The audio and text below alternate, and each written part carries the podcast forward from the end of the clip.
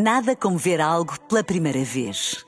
Porque às vezes, quando vemos e revemos, esquecemos-nos de como é bom descobrir o que é novo. Agora imagine que viu o mundo sempre como se fosse a primeira vez. Zeiss. Veja como se fosse a primeira vez. Bom dia, bom fim de semana, são 10h23, está a começar mais uma edição do Visto de Fora, todas as sextas-feiras aqui neste espaço. Falamos dos temas da semana com o Olivier Bonamici, a Begoña Íñiguez. Bom dia a ambos e é bom, muito bom ter-te aqui novamente, Begoña, bom dia. Obrigada, muito bom dia. E tu é bom rever-te sempre, Olivier. Bom dia. Miguel Coelho, bom dia. Bom dia, bom dia. Vamos então avançar para esta edição do Visto de Fora, lembrando antes de mais que é uma parceria da Renascença com a Euranet, a rede europeia de rádios. Euranet Plus. E mais uma vez vamos ter uma emissão muito dominada pela ofensiva militar da Rússia na Ucrânia. Temos já 16 dias de guerra e 4 rondas negociais. Não há sinais de tréguas à vista, para além de alguns períodos de cessar-fogo que têm permitido a espaços a retirada através de alguns corredores humanitários dos civis em cidades cercadas pelas tropas russas, mas na maior parte das situações os bombardeamentos continuam a provocar vítimas e a obrigar milhões de pessoas a fugir, gerando mesmo aquele que já é considerado o maior fluxo de refugiados desde a Segunda Guerra Mundial. E estes últimos dias, Begoña, foram particularmente chocantes. Vimos imagens de hospitais, maternidades destruídas, zonas residenciais em escombros, há muitas pessoas sem água, sem comida, sem eletricidade. Até onde é que isto pode ir? Até onde é que o presidente russo estará disposto a ir? Essa é a base. É uma pergunta muito boa, Miguel, porque é a base de tudo, não é? Até onde que o Vladimir Putin vai chegar ou está disposto? Qual é o seu límite? O limite. Pensamos todos que ele não tem límite, não é? Só está a demonstrar. Quando se atacam maternidades e se está a atacar a civis e se está a atacar a mães, a filhos, a crianças, a idosos, porque são realmente, além dos soldados que ficam na luta, não é? Na resistência da Ucrânia, são os máis indefensos e depois non se cumpren os corredores humanitarios, non se cumpren os acordos dos corredores humanitarios. Até onde que está disposto a chegar este homem? Pois non sei, Miguel. Nesta pergunta acho que ninguén ten a resposta. Cando ele non posa máis, parará. Mas cando é que ele non vai poder máis? Agora avaliaremos e analisaremos. Nas últimas horas tivemos, entretanto, já explosões e ataques a cidades ucranianas perto da fronteira com a Polónia, 150, 200 quilómetros de distância da fronteira ocidental da Ucrânia. Haverá o risco, Olivier, de um alastramento da guerra à generalidade do território polaco? Aliás, ucraniano, neste caso. Sim. Ucraniano. Sim, claro que existe um risco. E é por isso que, na minha opinião, temos absolutamente que manter a via de diplomacia. Eu ouvi esta semana um diplomata, eu acho que era Borrell, mas não tenho certeza, mas eu acho que era Borrell, que dizia: nós não podemos negar o que os outros acreditam. Ou seja, senão não há diplomacia. Ou seja, esta guerra não é, ao contrário de outras guerras, não é uma guerra propriamente econômica. A Rússia não invade a Ucrânia por uma razão pura e simplesmente econômica. Também é uma guerra ideológica. Aliás, há um grande filósofo francês liberal, que se chamava Raymond Aron, que dizia: nunca podemos esquecer que os homens, afinal, ao contrário do que nós achamos, raramente sacrificam as suas paixões e trocam pelos seus interesses. Ou seja, matamos por amor, matamos por ódio e matamos por uma ideologia. Neste caso, a porção imperialista do Putin. Tendo em conta isto, sabemos quem é que está à nossa frente, sabemos que a nossa ideologia é diferente da dela, mas também não podemos negar o que é que eles acreditam. Sentem-se humilhados, consideram-nos mentirosos, nós ocidentais, e a partir daí, sabendo isto, temos que mesmo assim negociar. Sim, porque... é a chave. Sim, é a chave, sem dúvida. Porque facías esta pergunta a Olivier, e é que Rusia ten atacado 3 novas cidades, 2 delas no leste de Ucrânia. No ocidente da Ucrânia. No, exactamente, muito perto.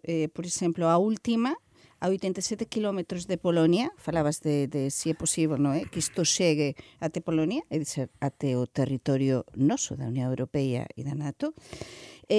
Vou tentar ler ben. Ivano Frankivsk, a 153 quilómetros da Roménia, e tamén outra nova ofensiva contra Dnipro no leste do país. Portanto, que isto pode chegar, claro que pode chegar. Por iso que sim, que a diplomacia agora é máis importante do que nunca. Cando duvidamos, moitas persoas duvidan de que serve ou para que serven os diplomatas. Serven para moito, porque as conversas diplomáticas non son só as que estamos a ver nas televisões entre a delegação da Rússia e da Ucrânia, que as últimas foram na Turquía, non? E que há moitas máis conversas diplomáticas que nós não sabemos. Está no terreno um enviado pessoal do Papa Francisco, que sim, de resto a Renascença teve a oportunidade de entrevistar esta semana com o enviado especial à Ucrânia, José Pedro Frazão. Esta missão do Papa, Olivier, pode ser vista como mais do que simplesmente no domínio da fé? Pode também querer estabelecer essa ponte diplomática de que a Begoña e tu próprio há pouco falavas? Sim.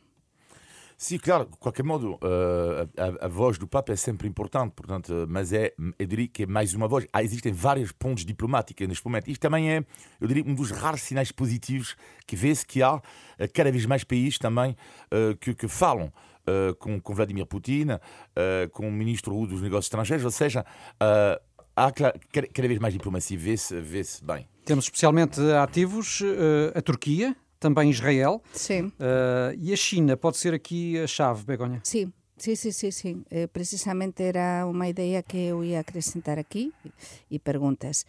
E é fundamental. A China pode ser a chave. Pode ser. Por quê? Porque se avaliamos qual é que foi o posicionamento da China desde há 16 dias, foi bastante ambíguo, mas tamén foi un posicionamento no que non se aliñou da parte do seu aliado, non é? Porque a Rusia foi o seu grande aliado, e te falamos neste programa aquí há umas semanas, cando foran os xogos de inverno, non é? Que estiveran xuntos. Sim, consta até que Putin foi pedir a Xi que, na verdade, ajuda. Ao contrário, Xi pediu a Putin que adiasse a guerra para todos os jogos. Isso não sabemos. E mas Putin falaram, pediu a Xi o apoio para esta ofensiva. Falaram, sem dúvida, falaram longamente, não é? E a China pode ter a chave, porque eu penso que está a mudar. A ordem que nós temos, ou tínhamos até agora, mundial, está a mudar, se está a mexer tudo. Mas é uma mudança que também não interessa à China. Mas também não lhe interessa ficar mal na fotografia, porque a China, qual é o posicionamento da China? A China é a grande potência emergente económica, não é? A grande e quer ser líder absoluto mundial. E, portanto, é a principal interessada em que não haja perturbações na globalização económica. É. Por isso, se forem inteligentes, como eu acho que são muito inteligentes, não vão querer, vão apoiar o Putin de alguma maneira, mas ao mesmo tempo não vão apoiar em tudo. Por isso que sim, a parte diplomática da China é importante, mas eu confio também na parte da diplomacia da nossa União Europeia. O Borrell, se eu disse que na semana passada, tem tido Josep Borrell, que é o representante da União Europeia, e como ministro dos negócios estrangeiros, para que os ouvintes percebam, da União Europeia, tem tido uma coragem incrível, tem sido muito duro e ao mesmo tempo muito assertivo nas suas palavras. E o que perguntavas, Olivier, da parte do Papa Francisco, do papel também do Vaticano, acho que é fundamental, porque o Papa Francisco foi o primeiro que falou claramente de guerra aos pedaços. Ele sabia que isto podia acontecer. Portanto, qualquer caminho diplomático que se abra vai ser bom para todos. Olivier, como é que vês este papel da China e também já agora de Erdogan, da Turquia, que pode, caso tenha sucesso na mediação deste conflito, somar muitos pontos junto do Ocidente, não é? Não, mas Begoña, eu acho que resumiu muito bem o papel da China. Eu acho que a China, por enquanto, não tem muito interesse em ser um mediador, não é? Mas eu acho que pode acontecer, sobretudo porque a China teria que dizer bem a Begoña para ficar bem na fotografia, se eles conseguem isso, porque Begoña diz também que é uma nação, uma potência emergente, mas eu acho que podemos até tirar a palavra emergente, que sim, é, sim. Já emergiu. É isso, e não só outros países também, como já referimos na última semana, um país como a Índia, são, ou seja, o que é interessante, de certa forma, este conflito, que é interessante do ponto de vista geopolítico, é que Putin acelerou a lógica dos blocos, não é? E estamos a ver, tudo vai mudar depois, nunca será como antes, como é evidente. Mudou de feito. Que já mudou en 16 días, Olivier. Isto é incrível, a rapidez com a que está a mudar tudo. Cada dia acordamos com algo novo, não é? Deixem-me só ouvir o Olivier também sobre a questão da Turquia, que faz a ponte, no fundo, entre a NATO e Moscou. Sim, porque é importante. Há países assim, é um pouco como o caso de Israel. Hoje em dia parece que Putin respeita muito mais a palavra destes países do que a palavra dos ocidentais. É preciso ver, após ter falado com o Macron do corredor humanitário, que as pessoas eram convidadas, o Putin tinha dito sim a Macron, e afinal as pessoas estavam convidadas para sair para a Rússia ou a Bielorrússia. Sim. Portanto, é uma espécie de humilhação, não é? Parece que ele faz questão quase de humilhar os líderes europeus, e têm mais respeito neste momento, porque aos seus olhos o futuro do planeta, de certa forma, está do lado da Ásia, está do lado do continente africano. Para eles, como Xi Jinping, o Ocidente está, como já referi aqui tantas vezes, está em decadência, e o Ocidente está morto, por assim dizer, na cabeça dele. Ou seja, não é, o Ocidente, aos olhos dele, perdeu totalmente a sua credibilidade. O que só leva a fazer crer que é o Ocidente que terá que fazer pela vida, não é? E já que falamos do Ocidente, este apoio que os 27 manifestaram esta madrugada ao início do processo de adesão da Ucrânia à União Europeia, será de facto uma intenção para valer, ou é sobretudo, Begoña, uma declaração com valor político? As dúas coisas. Sin dúbida há un interese total e absoluto, concordan 100% todos, en que a Ucrania agora se demostrou que unidos somos moito máis fortes, non é? Que a Ucrania forma parte da Europa. Entón, por un lado, há unha vontade política, xa tivemos e podemos ouvir e escutar as palabras do primeiro ministro portugués, non é? E tamén as palabras da Ursula von der Leyen, do resto dos líderes europeos, do Macron. E realmente há esta vontade política, mas ao mesmo tempo há vontade para que isto se apresse. Mas claro, temos de lembrar que isto ten os seus procesos, ten o seu timing, e por moito que se tente apresar, há unha serie de procesos que se teñen de seguir, non é? Portanto, non demorará, imagino que por moita presa que se dean, non sei, non quero pôr un tempo, mas non vai ser xa imediato. O presidente do Conselho Europeu sublinhou que é un proceso longo e demorado. E falou moito ben, por certo, falou moito ben. Estamos a descubrir, os europeos non confiábamos plenamente nós. Non confiábamos plenamente na nosa Europa, non? Nós que temos sido tan críticos, porque cando se ten de ser crítico, temos de ser críticos neste programa. Mas ao mesmo tempo, agora tamén, temos de ver que están a ser unha nova Europa, e unha Europa forte, e temos varios líderes moito interesantes. Neste momento, alén do Macron, eu sinalo aquí San Michel, temos tamén a Ursula von der Leyen, e temos tamén o Borrell, moito interesantes, que acho que o papel deles pode ser importante. Além, non nos esquezamos tamén do Guterres, do António Guterres, que tamén o seu papel é decisivo nestes momentos. Sim, Olivier, a Cimeira de Versalhes, que ainda prossegue esta sexta-feira, deixou esta declaração de grande apoio político e também militar, porque foi também aprovada uma nova verba de apoio militar à Ucrânia. Que valor é que atribuis a esta posição tomada pelos 27, e na prática tem algum significado que vá além das palavras? Sim, eu acho que acabou a ingenuidade da Europa. Acabou. Putin acordou a Europa.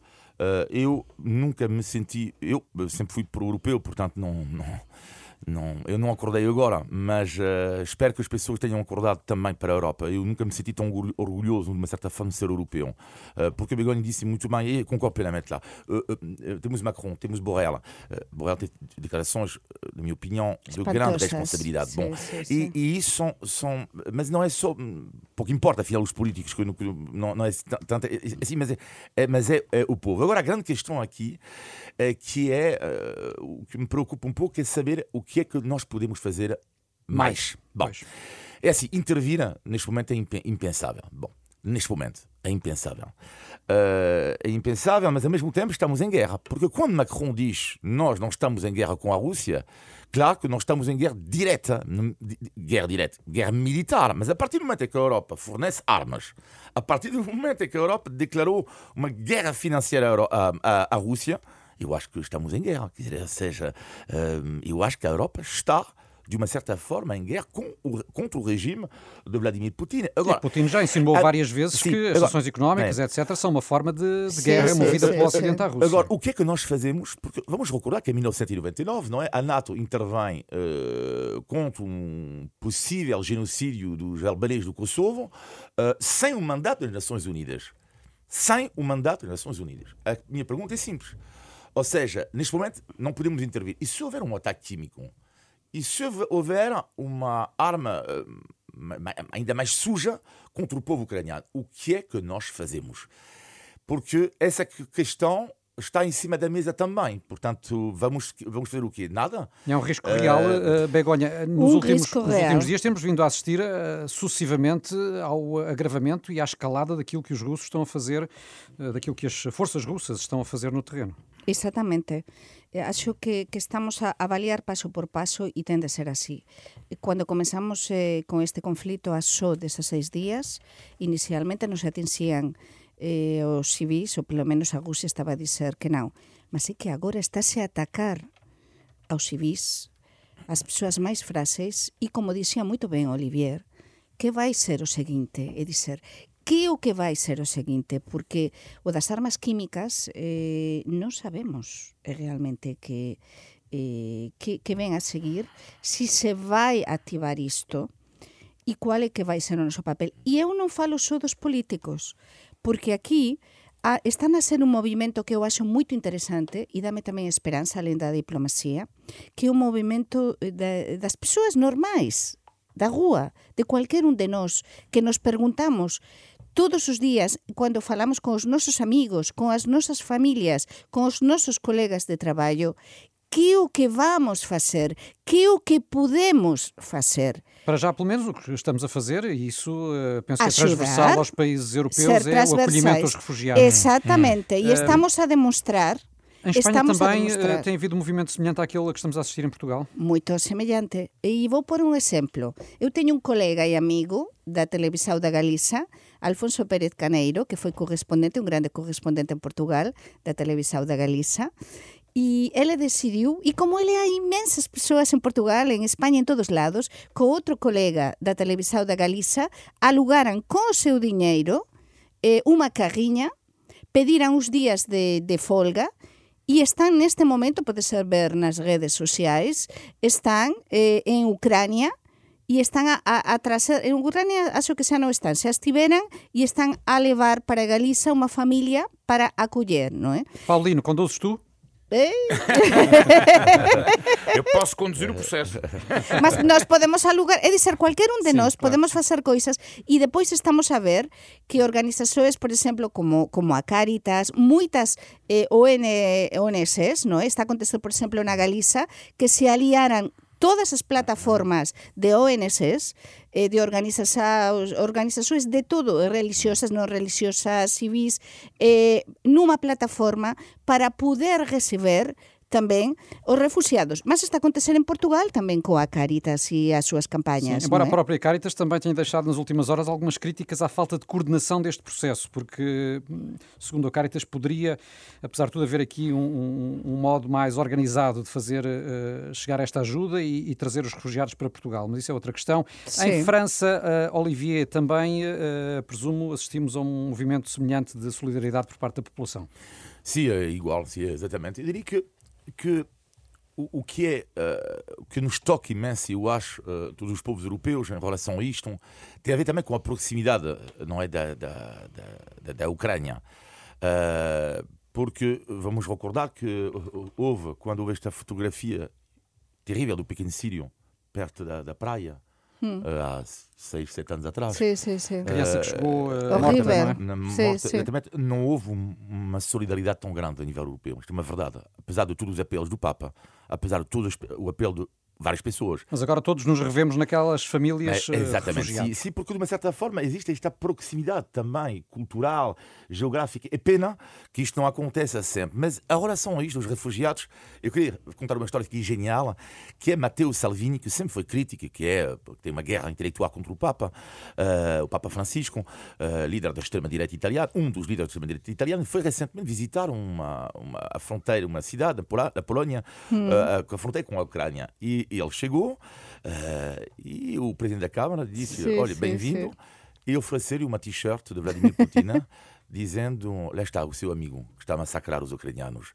E o que é interessante nisto tudo é que podemos ver que até a própria extrema-direita, que foi sempre muito crítica em relação aos refugiados, bastante simpática com Vladimir Putin, está numa situação hoje em dia complexa e há muitos partidos europeus da extrema-direita que estão a perder muitos pontos nas sondagens por causa disto. Mas não só os de extrema-direita, Olivier, os de extrema-esquerda também, não é? Porque temos isto que estavas a contar do Salvini, além disto, temos o capítulo final, que é quando o Salvini teve de sair, não é? O presidente da Câmara desta cidade polaca, esteve incrível, não é? Inteligentíssimo. Mas o Salvini teve de sair com a cabeça bem baixa, não é?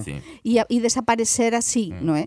Mas neste caso, não temos só numa situação delicada os partidos de extrema direita, não? Temos os da extrema esquerda, porque no caso de Espanha, por exemplo, este un programa no que falamos da Europa, no caso da España, os partidos agora, o Podemos, que apoia ao goberno socialista de Pedro Sánchez, está nunha posición máis delicada do que nunca, unha fragmentación total, porque temos varios dos seus dirigentes, como a Yolanda Díaz, que é vicepresidenta segunda do goberno, que está a apoiar a postura, o posicionamento do goberno español e de toda a Europa, non é?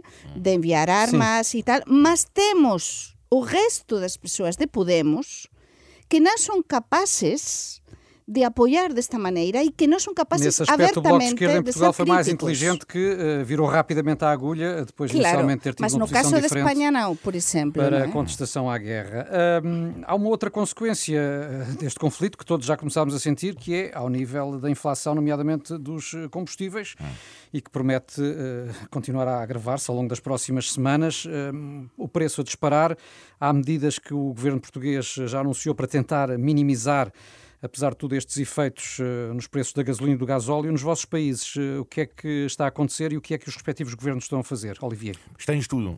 Alguns medidas vão ser tomadas, imagino, como qualquer país europeu. O que é interessante, no caso francês, em particular, não é porque as medidas vão depender de cada país, medidas específicas. O que é interessante é que a mentalidade dos franceses, neste momento, é dizer... estão a favor do que eu vou chamar a sobriedade do consumo do petróleo, que é uma mudança de mentalidade. Ou seja, temos o facto de consumir menos faz com que haja menos financiamento para o exército russo, e também é preciso não esquecer as alterações climáticas. Porque há quantos anos estamos a dizer, há pessoas que estão a dizer, somos demasiado dependentes das energias fósseis há muito tempo. E, portanto, eu acho que estamos a caminhar para uma mudança de modos de vida. Esta transição energética, de qual tanto falámos, de quanto há uma aposta na Europa, ela vai acontecer agora de forma forçada por causa da guerra. Vai, não. Está a acontecer. Sim. Está a acontecer já. É dizer, as pessoas estamos a mudar por obrigação. Não falo de ti, mas eu, por exemplo, sou uma pessoa que vou sempre de transporte público, não é? E sou uma pessoa que, nesse sentido, não dependo tanto do carro. Mas está a mudar porque o preço do gasóleo e da gasolina, além de tudo a energia, o gás, a eletricidade, está ao preço de diamante, de ouro. Então, quando falávamos semana passada ou de ultrapassar os 2 euros, não é? Por litro de gasolina, em Espanha se ultrapassou, aqui também.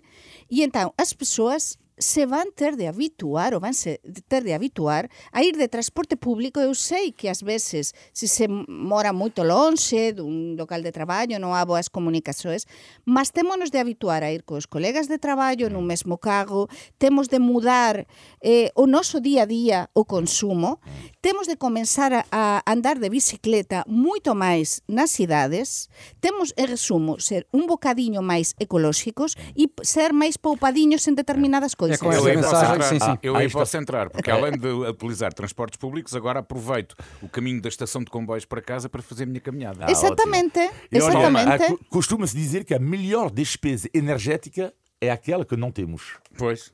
Exatamente. Deixem-me só aproveitar para lembrar que o Visto de Fora é uma parceria da Renascença com a Euranet, rede europeia de rádios. Todas as sextas-feiras aqui emitimos na Renascença com Olivier Bonamici e a Begoña Íñiguez.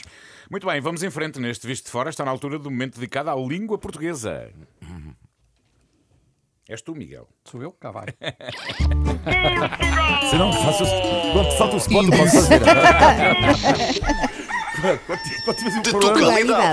Faltou combustível, é a manivela, não é? Exatamente, somos pombadinhos. Se não era eu, trabalhamos em equipe. Ora bem, o desafio de português que propomos ao Olivier e à Begoña esta semana é que digam o significado de cabo dos trabalhos. Cabo dos trabalhos? Yeah. Eu até dou uma ajuda. Mas dar cabo dos trabalhos? Dá um exemplo, dá uma frase. Não dou um exemplo, dou uma ajuda. Mas cabo dos trabalhos? É difícil. É difícil. Mas há uma expressão que é dar cabo de algo. Dar cabo dos trabalhos. Dar cabo dos trabalhos. Não. Ser um cabo dos trabalhos. Como eu. Tipo... Olha, posso, Miguel, exemplificar? Ou como eu. Por exemplo. É alguém que trabalha imenso. Eu também. A guerra na Ucrânia é o cabo dos trabalhos. É uma dor de cabeça. É uma dor de cabeça. Não, é o mais trabalhoso. Fogo, cabo dos trabalhos é algo... Por exemplo, os enviados especiais na Ucrânia estão a fazer um ótimo trabalho, não é? Mas é cansadíssimo. sim. Mas a guerra em si é o cabo dos trabalhos. Os meus amigos não... Agora já concluí. Mas o Paulino ajudou. Ele disse que era difícil. Augusto, havia uma mensagem, faz favor. Jorge. Como gosto de estar cá, é que ver as vossas caras.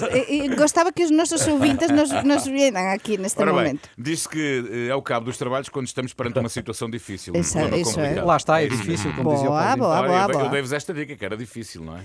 Mas ajudaste, acho que conseguimos, não é? E pronto, prova superada, vá. Índice de Tugalidade.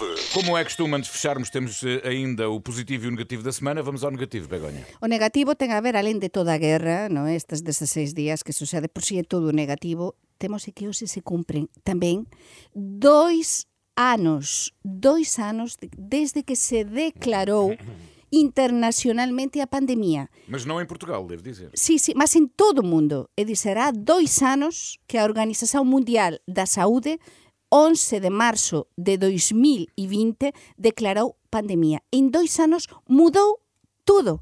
E acho que mais, não sei quanto tempo mais vamos ter de mudanças, mas nada voltará a ser igual. Como não vai ser o pior isso? Exatamente há 2 anos, se me permitem, no Facebook, e apareceu-me na memória de hoje, esta questão do Covid não é uma questão de esquerda, de direita, nem de vermelho, nem de verde, é de todos. E sei que já há mortes, em Portugal ainda não havia mortes declaradas, e eu perguntava o que esperava o Governo para anunciar, de facto, oficialmente, que ia custar milhões ao país e que tínhamos que estar unidos, tínhamos que lutar todos contra este flagelo. Uma coisa é uma coisa, outra coisa é outra coisa, porque eu falo aqui de outros exemplos em que o Governo não assumiu imediatamente o problema para o começarmos a tentar resolver. E portanto, nós confinámos uma semana depois, exatamente, deste foi assim. Exatamente. Isso. Bom, o teu negativo. O negativo tem a ver com do sensacionalismo de alguns canais de televisão. E vou-vos dizer algo que me chocou imenso esta semana, que é a tal imagem de uma criança a chorar na estrada. Estão a ver, eu acho todos esta imagem, não é? Acho escandaloso. Acho escandaloso. E não foi só essa, houve várias imagens que não deviam ter passado na televisão. Eu vou dizer o quê? Concordo. É assim... O que é que eu achei? Este tipo de imagem tem que ser absolutamente enquadrada.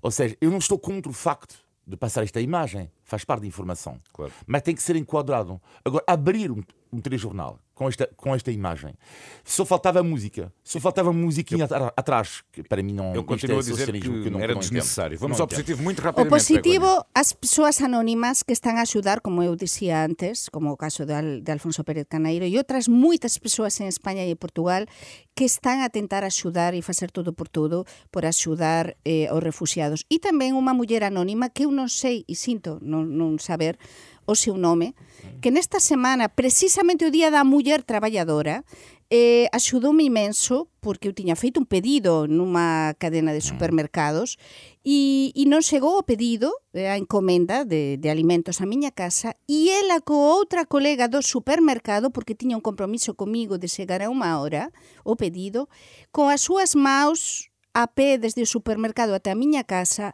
levou esses alimentos. Uma mulher corajosa, anónima e muito profissional. Viva as mulheres corajosas. O teu positivo, Olivier? A positiva é, não sei se é positivo, mas é sobre o que está a acontecer na Ucrânia. Claro, temos que ler, temos que nos informar, somos jornalistas, temos que falar disto. E há uma frase que eu encontrei esta semana, de um poeta francês do século XX, que se chama Paul Valéry. Esta frase é a seguinte: a guerra é um massacre entre pessoas que não se conhecem para o proveito de pessoas que se conhecem, mas não se massacram. Bela maneira de fechar o Visto de Fora hoje. Muito bem. Todas as semanas conversamos aqui sobre a Europa, Portugal e os portugueses. Pode, já sabe, enviar os seus comentários para vistodefora@rr.pt. Olivier, Begoña, Miguel, e assim que nos segue todas as sextas-feiras, bom fim de semana, e eu vou continuar por aqui. Um abraço, bom fim de semana. Bom fim de semana, muito obrigado.